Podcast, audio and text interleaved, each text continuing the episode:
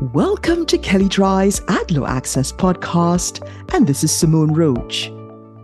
As most people know, either from professional or personal experience, the CAN-SPAM Act requires companies who send commercial email messages to give consumers an opportunity to opt out of receiving those messages in the future. The opt out requirement does not apply to transactional messages, which generally facilitate an already agreed upon transaction or update a customer about an ongoing transaction. If a message contains more than one type of content, the primary purpose of the email is the deciding factor.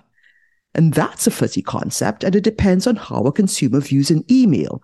But the FTC has stated that it considers two key factors in this analysis a message will likely be deemed commercial if one, the subject line would lead the recipient to think it's a commercial message, or two, if the bulk of the transactional or relationship part of the message doesn't appear at the beginning.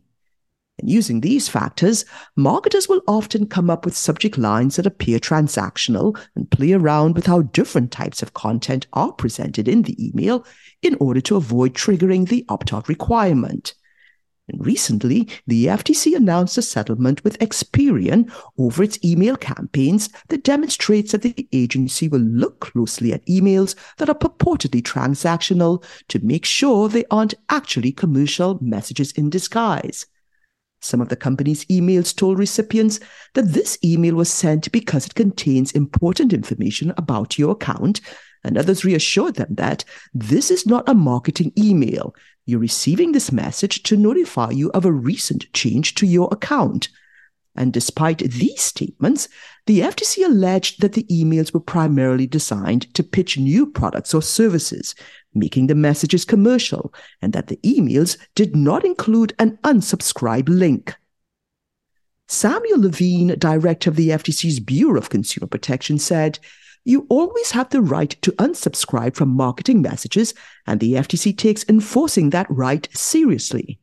In addition to requiring Experian to comply with CAN-SPAM, the proposed order requires them to pay a $650,000 penalty.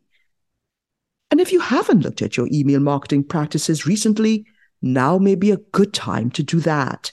In particular, Make sure you're careful about how you interpret what constitutes a transactional message and how you determine the primary purpose of an email. Regardless of how you present the email, if the primary purpose is commercial, you need to make sure that recipients have the ability to opt out of receiving those messages.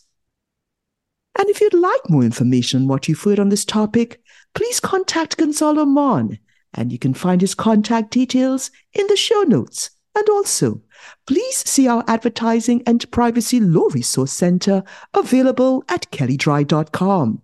And please download the Ad Law Access app for Apple and Android phones, available in the Apple app and Google Play stores.